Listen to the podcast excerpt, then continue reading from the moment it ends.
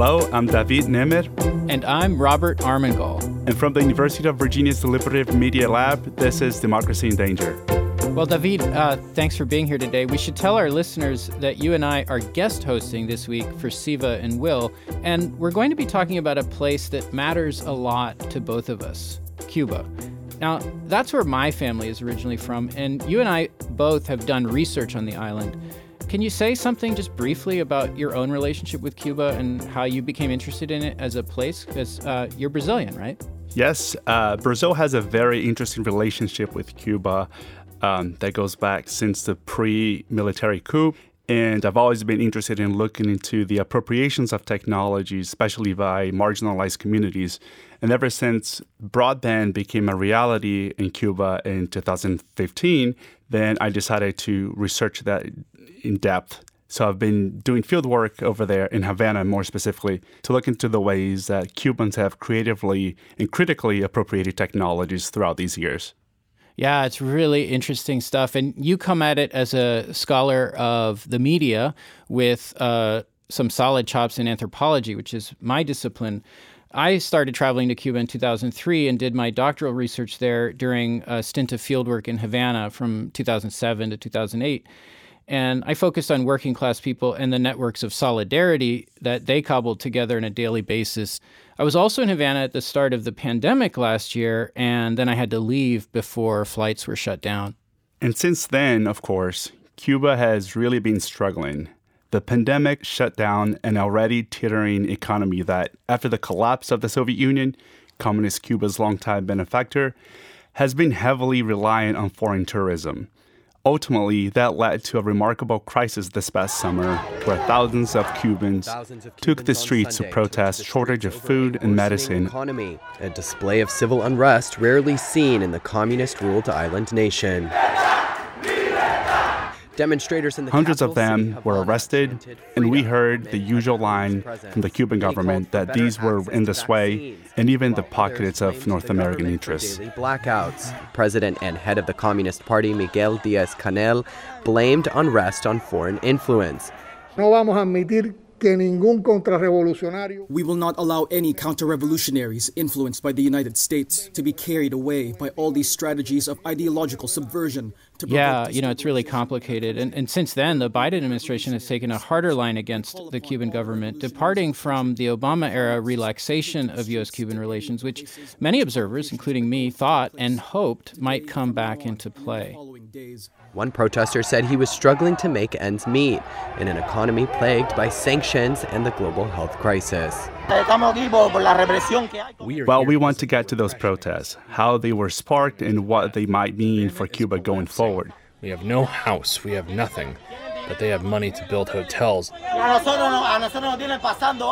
But first, we wanted to unpack the country's tangled history, in particular, how it's tangled up with U.S. history.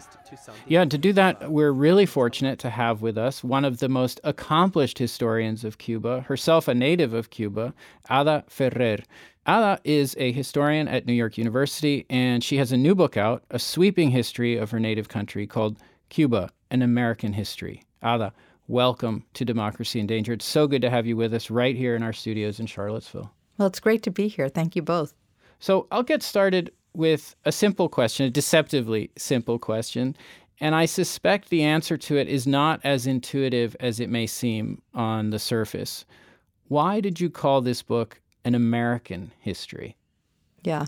The title appealed to me for several reasons. On one level, it seemed to me slightly mysterious. Just made readers or viewers or somebody browsing a shelf think, what what does that mean? Is it a history of Cuba US relations? Is it Cuba in Latin America because all of Latin America is the America? So I like the fact that it's not that the answer to the question is not clear. Cuba's been a recurring presence in the U.S. for, or in what became the U.S. even for a long time, going back to American independence. Cubans supported uh, American independence and provided funds for it. Going back to American merchants who traveled to Cuba in the 18th century before American independence and started to make fortunes there. So it's been there from the very start. But what I meant by it in the title was that because the U.S is such a power, or is historically such a power in Cuba. To tell Cuban history is also, in a sense, to view Cuba, I say, from the outside in. Mm-hmm. It's a way to see what the U.S. is in the world from one of those places in the world. Mm-hmm. And seeing the US that way just makes you see it differently. You know, the US tends to, or American leaders, I should say, tend to talk about the US as a place that symbolizes freedom or liberation. And that's definitely the way they talked about Cuba, right? The idea of liberating Cuba from Spanish rule and helping it to become independent. But if you look at the connections between the two countries, what you realize is that the US was explicitly opposed to Cuban independence for decades uh, before. And then it instituted policies that really limited full Cuban sovereignty. And I think that's a perspective on the U.S. that, that not all Americans are familiar with. Before we get to all that, let me just, if I could, follow up with a question about uh, the intertwined histories of Cuba and the United States as slave societies. Mm-hmm. Uh, both countries, from before the time they were countries, were deeply marked by the institution of slavery and plantation slavery in particular. How does that help us see the connections between these two places? Yeah, I mean, slavery for all of the 19th century is at the root of that connection. It's partly why the Americans are so interested in Cuba. So, for example, in the early 1820s, when the U.S. is devising its Monroe Doctrine, there's already significant U.S. investment in sugar, in slavery, in the slave trade, in sugar plantations. And Americans are keen to protect those interests. They also imagine themselves as protecting American commerce, which is also very tied to the question of slavery. By later in the 19th century, the connection to slavery, or the, the way in which slavery is at the center of the connection between the two countries, becomes very clear because many of the people who imagine acquiring Cuba and annexing it to the United States imagine doing so specifically to promote and protect slavery. So, white Southerners want to make Cuba part of the United States. They want to not make it a territory, but a state, not one state, but two or three states. And what they're trying to do is buttress the power of slavery in the United States. They want to have more senators, more Congress people who represent slavery. And that is at the heart of U.S. interest in Cuba in the 1840s, 50s, uh, and up to the Civil War. So, Ada, each one of us here has personal and professional ties to Cuba. Would you mind bracketing our conversation for a moment and telling us about your own relationship to the island? Like so many stories, it involves leaving the country, enduring family separations and heartache, and then embracing a desire to reconnect and to understand the Cuban story on your own terms, right? So, could you please narrate that story for us briefly? Yeah. Well, as I say in the second paragraph of the book, I was born in Cuba uh, between the Bay of Pigs and the Cuban Missile Crisis. And my mother and I left um, shortly after the missile crisis in April of 1963. And uh, we left my brother behind. Her son didn't come. And we settled in the U.S., eventually in a place called West New York, New Jersey, which um, was full of Cubans like me and like my family. And Cuba was was everywhere. You know, it was what everyone's parents talked about. It was what the priest at church talked about. It was this place that maybe we'd return to, or this place where we, you know, we saved all our hand me downs and our money to try to help them. Right. So it was just always always there. And as you know, as like a, a, a child, sometimes you want to escape that. It felt just too over determining. And you know, myself and a lot of my friends were always telling our parents, "This isn't Cuba. We, you know, this is different," and and all that. But I succumbed to their obsession, and you know, I things just didn't make sense to me growing up, right? Because here I was in this working class community. No one I knew had gone to college. Most of my, my, parents had not gone to high school. Most of their friends had not gone to high school. They were, I thought, people who might have benefited from a revolution that tried to redistribute income, or that, you know, I imagined that. And and so I said, well, they left, but most of their siblings stayed. So what was that about? It just didn't make sense to me. So I became kind of interested in how, you know, do revolutions change people? Like had my parents become different people than their siblings who had stayed behind? Does migration change people? Is that what accounts for the difference? So I became kind of interested in these kinds of questions. I went to college, studied Victorian literature mostly and American literature. And then I thought, you know, I was born in this place, I'm interested in it, and I know nothing about it. And and so I decided to go get a master's in Latin American history, and that's how I began. Then I got a PhD, and I went back to the island for the first time in 1990. And then after that, I pretty much went, you know, every year and I kind of developed my own relationship with it. You know, met my family, made friends, made colleagues, interacted with Cuban historians and scholars. I would say that it wasn't ever I mean, I did make it mine. It was I developed my own relationship with it, but it was but in some ways it was also for my parents. So, you know, I almost felt like I was taking it in for them. Well, of course, what you went through as a historian, coming to terms with and making Cuba your own, also entailed, I think, coming to terms with U.S. involvement and intervention in Cuba for more than 100 years, right? And you started to get into that a little earlier. I'm wondering if we could go deeper on that now, because uh, I think the nuances are not especially well covered in American schools. I mean, we call the Second War of Cuban Independence in the United States the Spanish American War. And you know, maybe you could start by taking us to that time and walking us through why the U.S. military became involved in that conflict in the first place, and then how that played out in the long term. Right. Well, you know, as I suggested before, U.S. interests in Cuba long predated that moment. So the Spanish American War refers specifically to the war between Spain and the U.S. The U.S. declared war on Spain in 1898, and arrived in Cuba and, and other places and defeated the Spanish. That war, the, strictly speaking, the Spanish American War is about a four month war. Americans think about it and they think about Teddy Roosevelt and the Rough Riders uh, and so on. What I think most Americans don't realize is that that four month war came at the very end of a 30 year Cuban struggle for independence. Uh, so Cubans had been fighting for independence from Spain since 1868. There was the Ten Years' War, the Little War. Then there was a period of about 15 years of peace in which they did all this activism and writing and uh, organizing for the final war, which began in 1895. So, in some sense, the American intervention seemed to kind of shift the ground and turn that Cuban struggle for independence into this American war. And that moment it was co-opted in a it, sense. Yeah, exactly. It's like the Cubans don't even, you know, have a mention, mm-hmm. much less, you know, Puerto Rico or the Philippines, which became also part of the struggle because they were Spanish colonies at the time. So one of the things that that I think is so telling about that moment is that it's the perfect episode in which U.S. and uh, Cuban history collide. Right? They're both major parties in this moment. So it's a kind of shared history, but each country views it from a completely different perspective.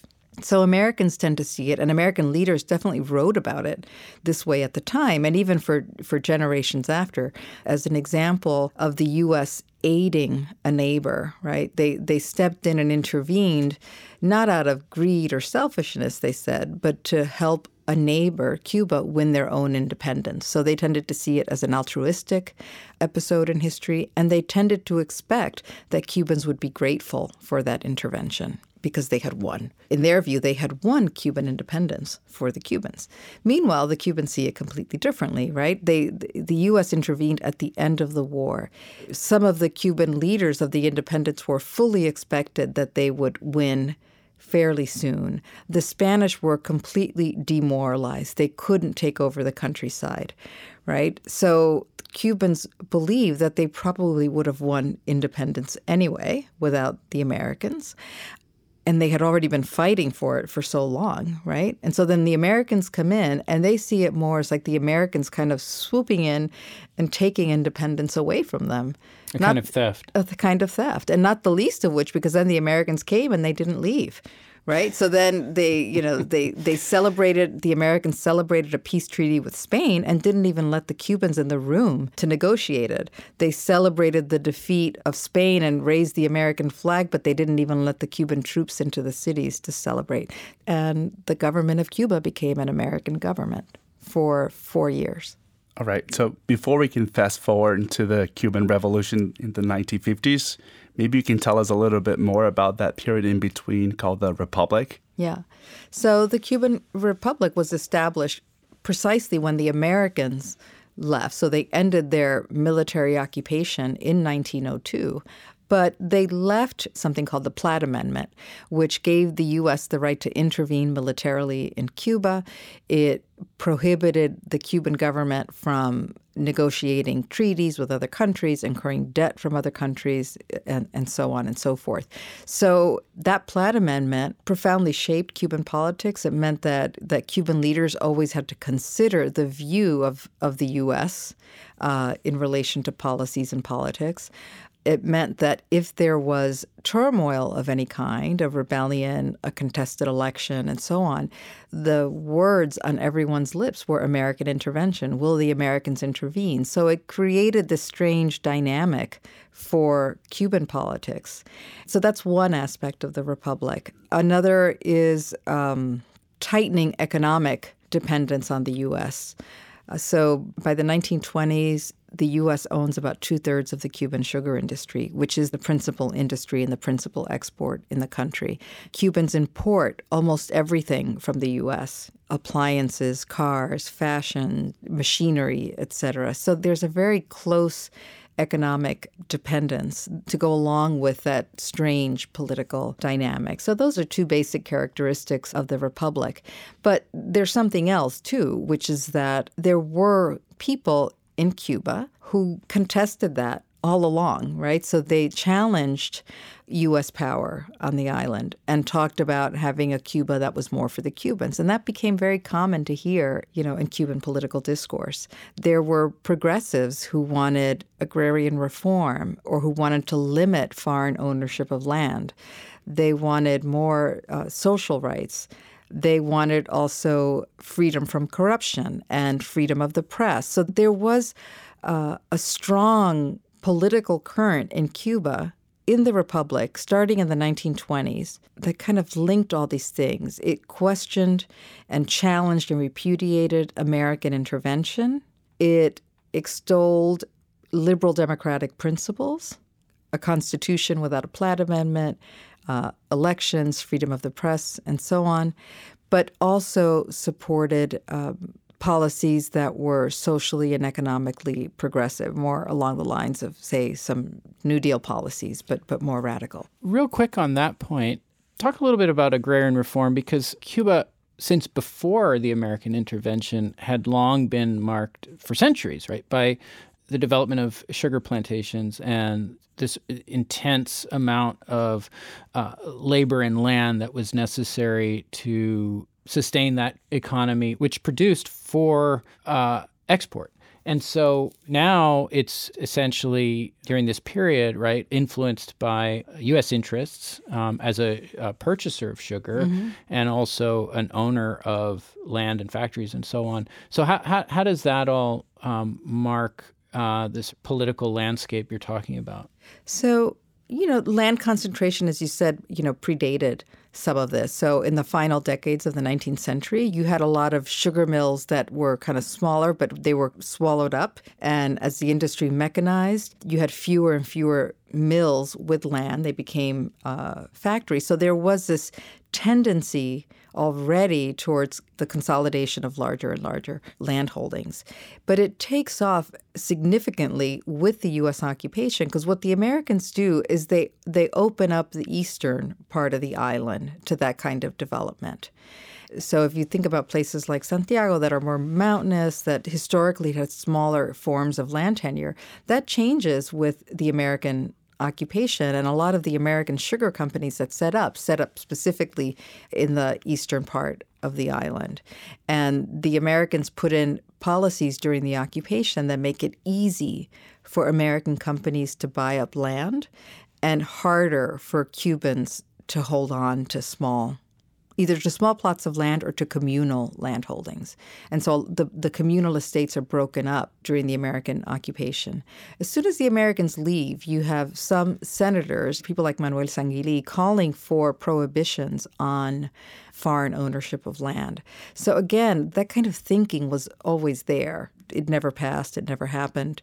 Uh, the 1940 Constitution envisioned limiting the size of land holdings. It also imagined eventually having land revert to Cubans and away from foreigners. Of course, none of that was put into effect. So all those currents and those that kind of vision of the Cuban Republic you know, was part of mainstream Cuban political culture. It wasn't like Fidel Castro invented the words agrarian reform.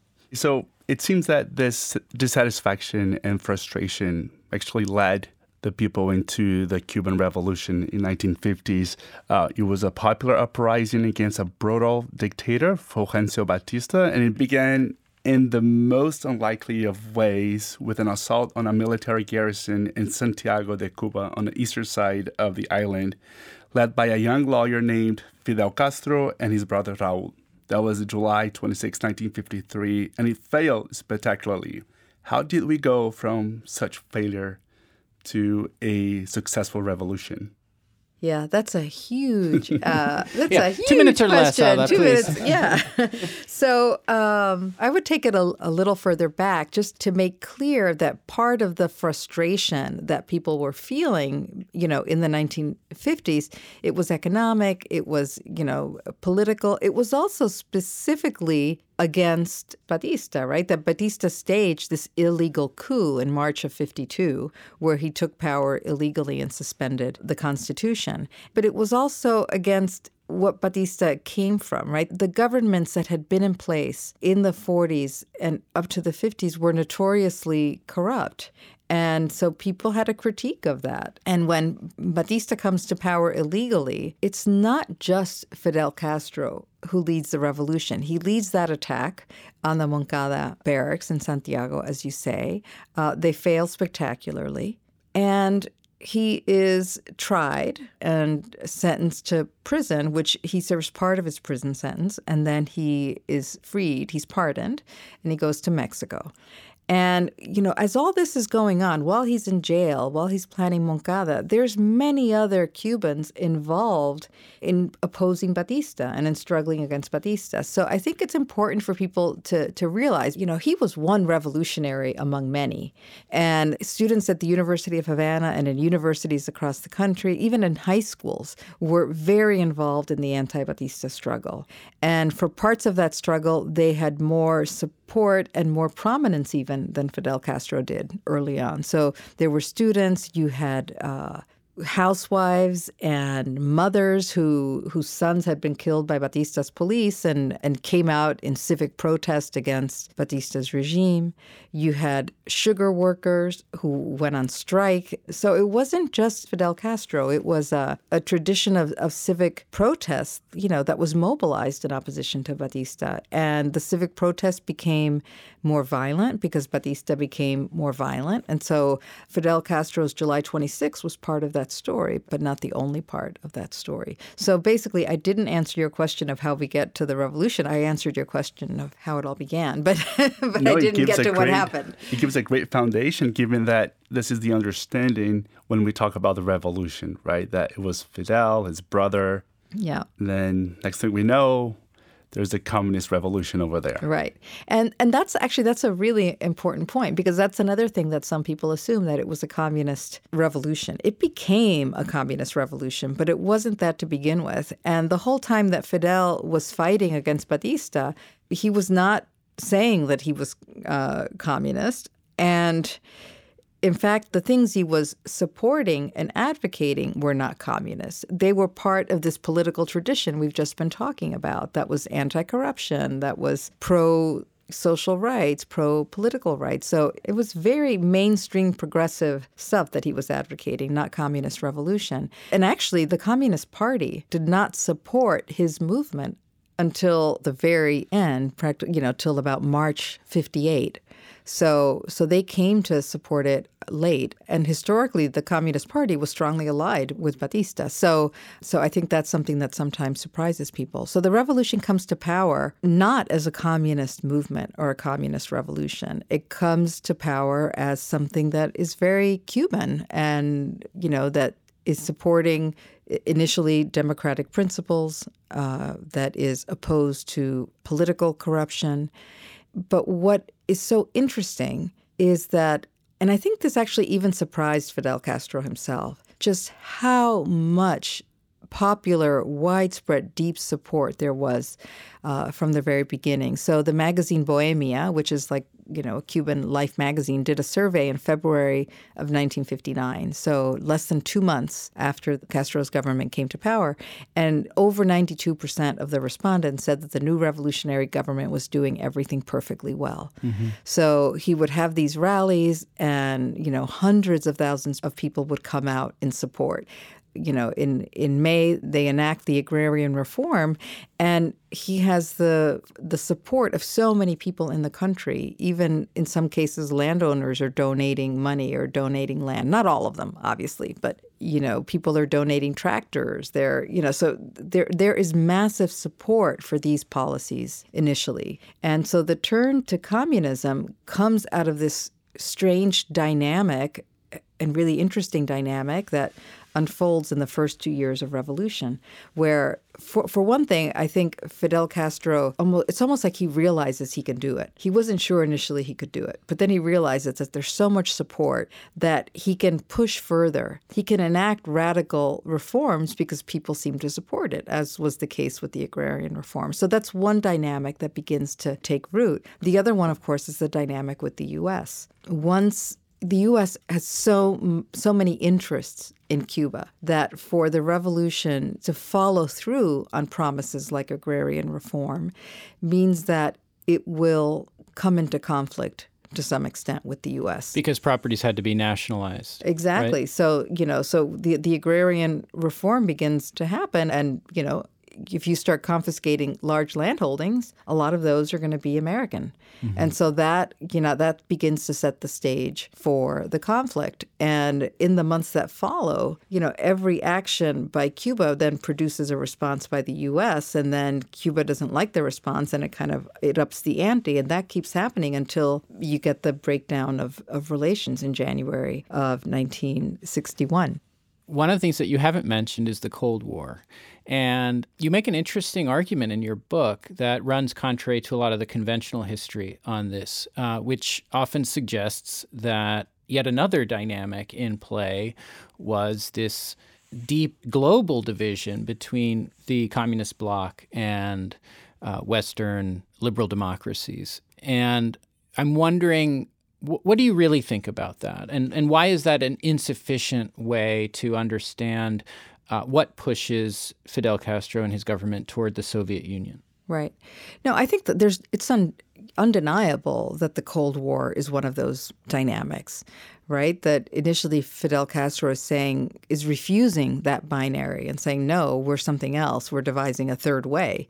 But you know, in practice, in a Cold War world where there are two poles, it's, you know, and you are an island that just had a revolution, it's, it becomes kind of impossible to sustain that middle ground. So I do think that that that's part of the dynamic. So I would say it's the internal popularity, it's Fidel Castro's own kind of intellectual and political proclivities, it's the tension and dynamic with the US, it's the Cold War backdrop. I think that's that it's all those things. But I do think that the Cold War is insufficient to understand the dynamic that takes root. And that is because Cuba and US have a relationship long before the Cold War, and they have a complex tense relationship where the subject of Cuban sovereignty is something that that they're fighting about, right? So it goes back to the you know the 19th century when the Americans didn't want Cuba to become independent. It goes back to the Spanish-American War when they intervened. It goes back to the Platt Amendment. That history is there. So when you have a, a new government that is trying to initially fulfill promises that have been made really for generations, right? Agrarian reform is a generations old promise. And yet you have this U.S. power that, that resists those, regardless of the Cold War, mm-hmm. right? The, mm-hmm. the, the, U.S. was going to uh, resist nationalization of U.S. land even if there had been a Soviet Union, right? So there is that, that struggle between the two countries over what Cuban sovereignty is, what its limits are, what its relationship with the U.S. is as a Brazilian myself, I can't help but think that back in the 50s, the 60s, that was the sentiment around Latin America, the anti-imperialism, right? So there was, you know, the the red wave that made people more critical about the presence of the U.S. not only in Cuba but in the rest of Latin America, and that push towards uh, social or human rights leaning governments and that was not something that the U.S. appreciated. Thus, um, sponsoring the military coups all over you know Latin America, and Cuba was actually one of the few countries that managed to escape that because it aligned strongly with the Soviet Union that saw the, the island itself a strategic place for them to have a heavy presence. Absolutely, and Cubans, the Cuban leadership talked about that all the time. They talked about the example of Guatemala. I mean, that was really close at hand. It was only, it had occurred just five years earlier. The Arbenz governor in Guatemala initiated an agrarian reform. The American government, working with United Fruit, deposed Arbenz and ended the agrarian reform, right? So the Cubans were always well aware that that could be a result of this. So so they were they looked at it within a frame not just of US Cuba, but of, of the US in the region. Mm-hmm. And very much to your point, I'm going to take us back to a deeper history that I know you care about a lot. Jose Marti, already in the 19th century, though he lived most of his adult life in the United States, was very wary of U.S. imperialism. Even before the U.S. had taken a place on the world stage as an imperialist power, he had a very prescient sensibility about that. I'm wondering if you could just talk about why Jose Marti is so important, why Cubans of every political perspective still revere him, and and why are we still talking about him today? Yeah, well, Jose Marti, I say in the book several times that Jose Marti is the second most famous Cuban after Fidel Castro, because you know all Americans have heard of Fidel Castro, but no matter how much Cubans, you know, love and revere Jose Marti, most I think most Americans haven't. Anyway, so he's a, as you said, a 19th century figure one of the most important advocates for Cuban independence. He struggled for it and fought for it. Actually, even before he was an adult, as a teenager, he was already writing in favor of Cuban independence and, and was jailed for those efforts. So he he lived most of his adult life in New York City, where he started. He founded um, a revolutionary party that favored Cuban independence as well as Puerto Rican independence. He founded a revolutionary newspaper. He also chronicled American life, you know, as an outsider, as an immigrant, and, and wrote amazing accounts of life in New York City and, and across the country. I think for because he was the founder of that party, because he was the founder of the newspaper, because he wrote about Cuban independence more than many people did, and because he died. You know, he traveled to Cuba to actually fight in the war and was killed a month or so uh, after arriving. So I think he's the martyr. He's the martyr for the nation, the martyr, you know, the ultimate patriot who made the ultimate sacrifice. Um, so I think that's part of why why he's he's you know come to symbolize the nation. He also envisioned a Cuba that would be kind of a model for the world. And he, he wrote about it that way that the Cuban Revolution was a revolution for the world in at least two ways. One is that he saw it as a model of a new kind of racial equality. Cuba was a slave society. In 1895, slavery was only nine years dead. But he argued that part of what made the Cuban independence movement worthy that its merit, its its its deep, you know, fundamental merit came in part from the fact that it had mobilized black citizens and that black citizens and white citizens were fighting together for independence. And he imagined that the republic that would be established would be one that continued in that vein, that fulfilled the promise that would be a, an egalitarian republic. So that's one reason. The other one is precisely because of his critique of American imperialism, that he warned uh, early on that the U.S. had imperial ambitions regarding Latin America. And he worried that Cuban independence might kind of open a path by which the U.S. could sweep in and take Cuba, and then from there take other parts of Latin America. So I'm going to ask you a totally unfair question, the sort that historians hate to be asked. What would Jose Marti make of Cuba today? You know, I think it's a fascinating question, kind of counterfactual, the kind of question you're right that historians tend not to like. So I think part of the difficulty in answering it is that it's unclear what today means. means. I mean, not just in terms of what's going on, but even what today means. So, someone could ask me, what would Fidel Castro make of the Cuban Revolution? And somebody could ask me, what would Fidel Castro make of today? And those are two different questions. Right, uh, because the revolution is not one thing. The revolution is not one thing. And I think there's a way in which people talk about 62 years as if they were one thing, and they're not. I'm a historian, so I'm always aware of the way things are changing or not changing, the way that at different moments, different possibilities seem to open up and then they're shut down, right? You want to kind of look at the whole process more dynamically, more more historically. So now I'll answer your question. With that preface, I'll, I'll try to answer your question. So what would Jose Marti make of, of Cuba today? Cuba's in a terrible spot right now, right? You know, there's the COVID pandemic, there's severe economic crisis, there is you know, widespread dissatisfaction and disaffection. There was a, a, crackdown by the government of the protesters. So that's part of what Cuba today is. And I think if Marti saw that, his heart would break, mm-hmm. really, you know. Uh, he would not support the repression of the protesters. He would, I think, he would second the demands of young artists and others who are asking for uh, more freedom of expression and more rights, because Marti did value that in all his work. So I think he would uh, support that. At the same time, Marti was always worried about the U.S., right? So I think he would worry about what the U.S. is going to do in regards to all this.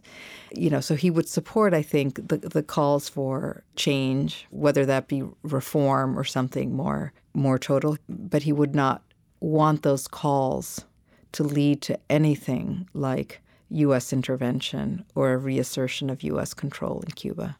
Like hearing you saying about what Cuba is, the question that I often encounter as I'm doing this research in Cuba is what is Cuba? Like, which political model do they follow?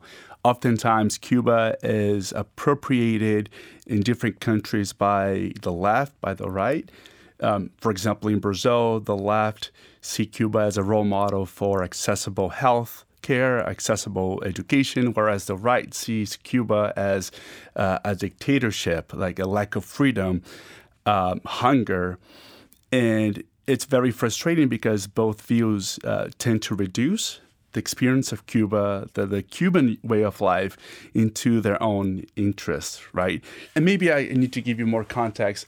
So in Brazil, they paint uh, Cuba like it is Saudi Arabia or it is like North Korea. It's this very uh, voracious dictatorship that doesn't allow you to live. Like people there are brainwashed, do exactly what the, the government tells them to do. But as we know, Cubans are very critical. They they they criticize the government. So what is Cuba and what is the prospect of the government in Cuba in terms of leaning towards a more um, I want to say. Are, are you looking for the word participatory? Yeah, participatory. Um, and th- the reason why I'm saying this is because Diaz Canel has been a little frustrating because instead of bringing the country into this more participatory approach, he's actually enacting laws like the Lei 35, which aims to control the internet, right? Ever since the protests happened in July. So, where is Cuba heading in terms of participatory models? It, you know, right now, I'm just deeply pessimistic. I don't, you know, young people and artists are calling for uh, for change, for more more freedom of expression. They're criticizing Law 35 and you know all, all the, the, decrees b- uh, before, but the government just is seeming uh, unmovable on most of it, right? So I don't see much chance for participatory democracy. And I think you know that the situation has gotten so bad economically that I think um, I wonder how people hear the things that are said, right? Things that that have been said for so long, right? The whether it's like accusing the the protesters of being mercenaries paid by the CIA or anything else, like you know, it's it's. I think people are just really deeply, deeply frustrated and tired right now in a way that feels to me, having you know, I've been going to Cuba since 1990. To me, uh, it feels different right now. Mm-hmm. Yeah. Well, I think we'll have to end there. Ada Ferrer, thank you so much for joining us on Democracy in Danger. Thanks for having me. I enjoyed it.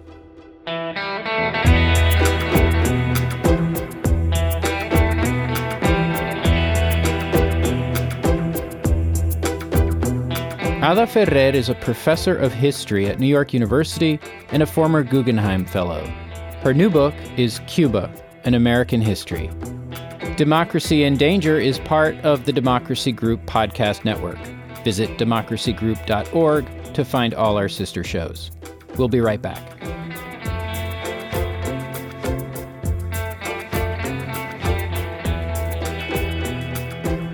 Well, David had to run off after our interview with Ada Ferrer, but my team asked me to stick around and offer some thoughts of my own on the current situation in Cuba, for what they're worth. So, I've been doing field research in Havana on and off over the last two decades, and a few years ago I taught a course at an independent institution that doesn't offer a formal degree, it's not allowed to, but it does give young people the chance to pursue a curriculum in the liberal arts outside of the state controlled university system. And one of my students, Neife Rigau, she went on to become an independent journalist based in the central city of Camagüey. She's been quite bravely posting on Facebook and Twitter about the grassroots efforts in Cuba to push for dialogue and more engagement between the regime and citizens. So on July 11th, she set out to cover the mass protests that took place across Cuba, but she was detained by the authorities and spent 10 days behind bars. Neife went through like a dozen rounds of questioning. She was charged with public disorder and threatened with 20 years in prison. And before being released on house arrest, she lost 10 pounds. But she says she didn't lose her faith. I had hoped to interview Neife for our show, but we decided that, like a lot of things in Cuba, it was just too complicated. The civic unrest in Cuba over this summer, it was unprecedented. Really, for a generation or more, nothing like that has happened. And it seemed to herald a new moment for the revolution and for the Communist Party, which has been in power now for 63 years almost.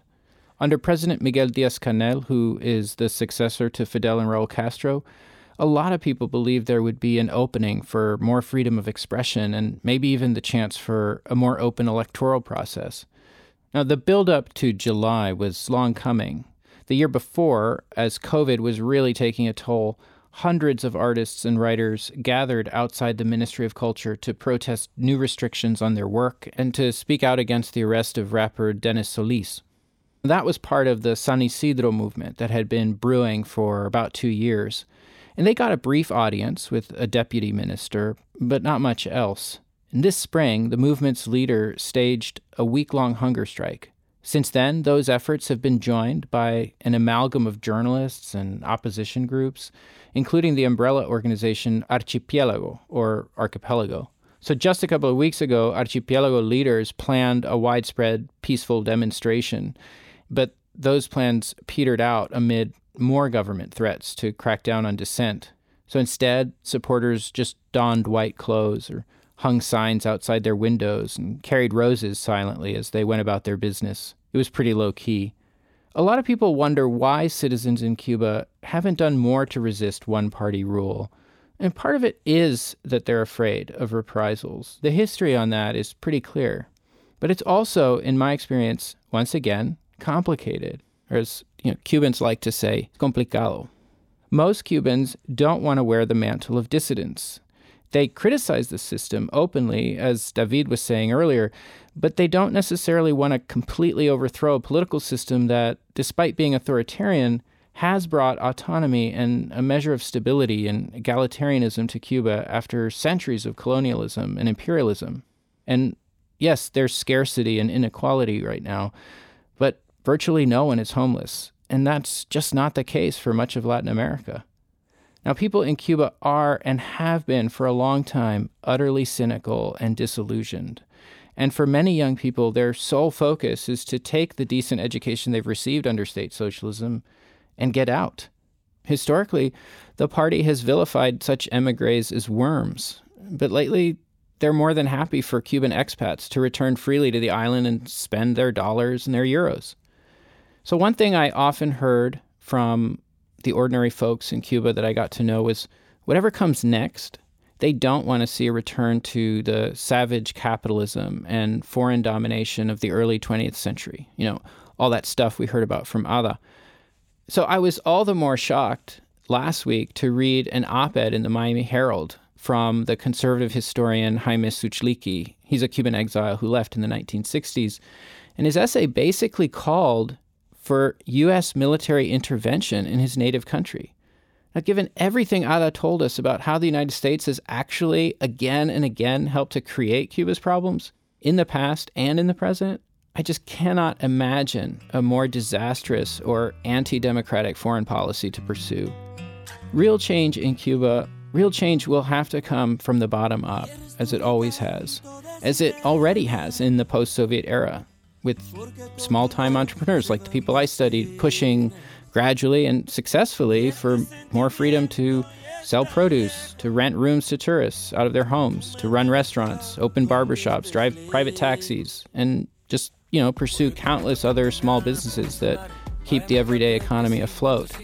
So all of this has been going on even as the military and the party consolidate power over the large scale tourism sector. And that's created just a ton of frustration. Ada Ferrer, you know, as we heard, she didn't end our conversation on a very hopeful note. And I gotta say, I, I do share some of her pessimism. On the other hand, some things are noticeably different with the dissent we're seeing this time around. For one thing, it's no longer contained to a smallish group of anti communists and the thousands who took to the streets last July really proved that. It's also no longer hopelessly fragmented thanks to growing access to the internet. That genie is out of the bottle, and Cuba's leaders, dinosaurs as people there call them, will be hard pressed to shove it back in. People like Neife are publicly posting what they think, and their fellow Cubans are reading and listening and sharing those posts without fear instead of leaving the country. Now, all of that tells me there will be a breaking point in the not too distant future. We just don't know when exactly it will come.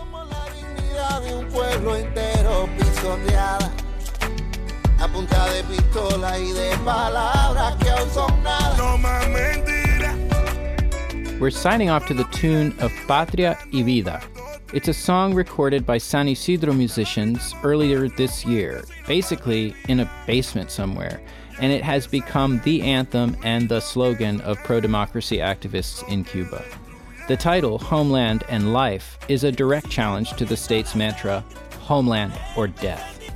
My favorite line is addressed to the country's political leaders and alludes to the ubiquitous game of dominoes. You're five nine and I'm double twos, meaning you're fixated on 1959 and I'm looking toward the future. Stay with us next week as hosts Siva Vaidyanathan and Will Hitchcock return for a conversation with a democracy activist about his escape from Myanmar. So every day of my hiding, there was risk that me being found and killed. Follow us on Twitter at DIND Podcast. That's D I N D Podcast. Subscribe to the show on your favorite podcast app and visit us at dindanger.org for much more. Democracy in Danger is produced by me, Robert Armengol, with help from Jennifer Ludovici. Sydney Holloman edits the show. Our interns are Denzel Mitchell, Jane Frankel, and Ellie Bashkow. Special thanks to David Nemer for helping host this week. He's an assistant professor of media studies here at UVA, and his new book is Tecnologia do Oprimido Technology of the Oppressed. It's all about inequality and the digital world in the slums of Brazil. Support comes from the University of Virginia's Democracy Initiative and from the College of Arts and Sciences. The show is a project of UVA's Deliberative Media Lab. We're distributed by the Virginia Audio Collective of WTJU Radio in Charlottesville. See you next time.